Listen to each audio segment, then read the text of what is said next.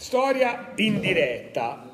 Mm, siamo il giorno 18 aprile del 2018, è anche un giorno significativo perché eh, 70 anni fa in questo giorno si sono svolte le prime elezioni repubblicane e Mattarella, non con un colpo di scena perché se ne parlava eh, già ieri, ma ha preso eh, la strada dell'accelerata e due ore fa l'ho scoperto da poco, ho guardato internet, eh, la storia in diretta si fa così, ha dato un mandato, attenti che non è né un preincarico né un incarico, ma ha dato un mandato esplorativo alla Presidente del Senato Casellati.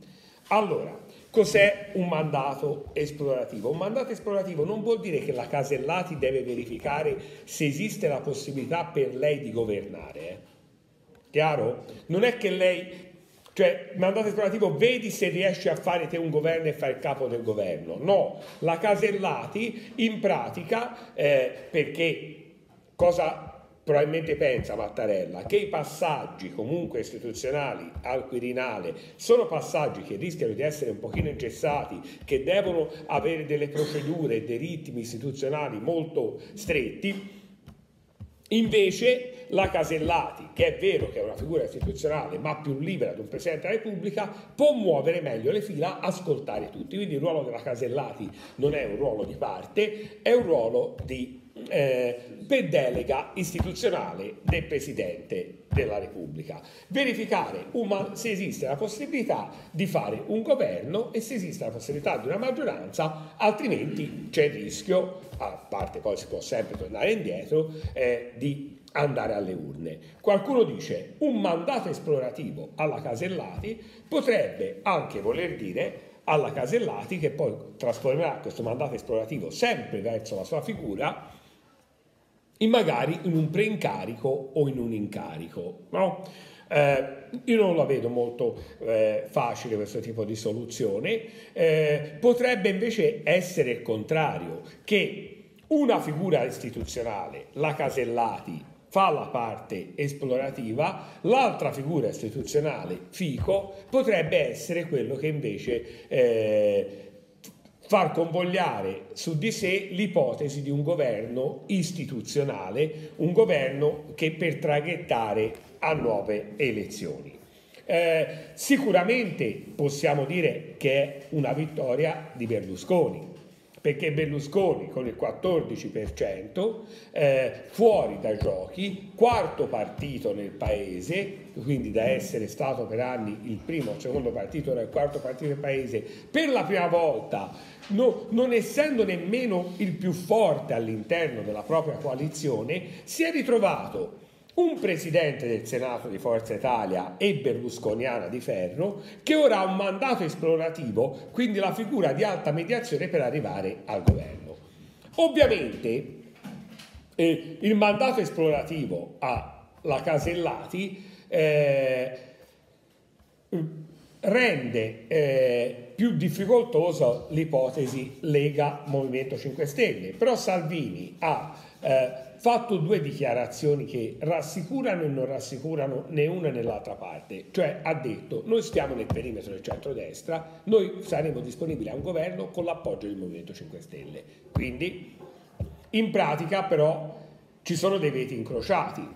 Berlusconi eh, è, ha un veto da parte del Movimento 5 Stelle a governare insieme quindi l'ipotesi che Salvini continua a dire centrodestra unito se governa insieme al Movimento 5 Stelle potrebbe portare anche a una disunione del centrodestra, perché cosa potrebbe verificarsi? Che la Casellati, anche grazie alla regia di Confallonieri, eh, eh, che gestisce Mediaset per conto di Berlusconi, di altri uomini vicini a Berlusconi, potrebbe riavviare una trattativa tra centrodestra, PD Per, però mancano i numeri in questo senso, a meno che non si spacchi la Lega. Oppure questo potrebbe favorire eh, Salvini nel vedere un'azione di questo genere, lo potrebbe svincolare e portare verso il Movimento 5 Stelle. Però intanto una novità c'è, esiste un mandato esplorativo nei confronti eh, di una figura istituzionale e questo mandato eh, esplorativo eh, può portare a dei risultati, ma comunque non, ci, non, si esce dallo stallo. Di fatto la Casellati ora eh, si muoverà per conto del Presidente della Repubblica. La Casellati, risponde alla domanda, ha eh, un tempo che non è stato perimetrato, credo, ho letto da poco la notizia, però è un tempo che ovviamente è veloce, cioè no, non, può, non, so, non, può, superare la settimana mm, eh, una chiusura di una questione come questa, ma parlo di buonsenso. No? Il tempo istituzionale rimane il famoso 24 maggio, quando eh, saranno passati due mesi dalle dimissioni formali di, pa- di Paolo Gentiloni. Perché proprio lei? Perché è la Presidente del Senato. E, Prese- e, voi sapete bene che il Presidente della Camera ha eh, fra i suoi compiti istituzionali, in più rispetto al Presidente del Senato, è lui che presiede le assemblee in seduta comune, Camera e Senato. Però la figura più importante tra i due, anche se non c'è proprio una giurisdizione chiara, è il Presidente del Senato, perché il Presidente del Senato è di fatto un vicepresidente della Repubblica, visto che tra le sue funzioni compete quella di sostituire il Presidente della Repubblica quando questo sia in malattia o sia assente perché è all'estero per motivi vari.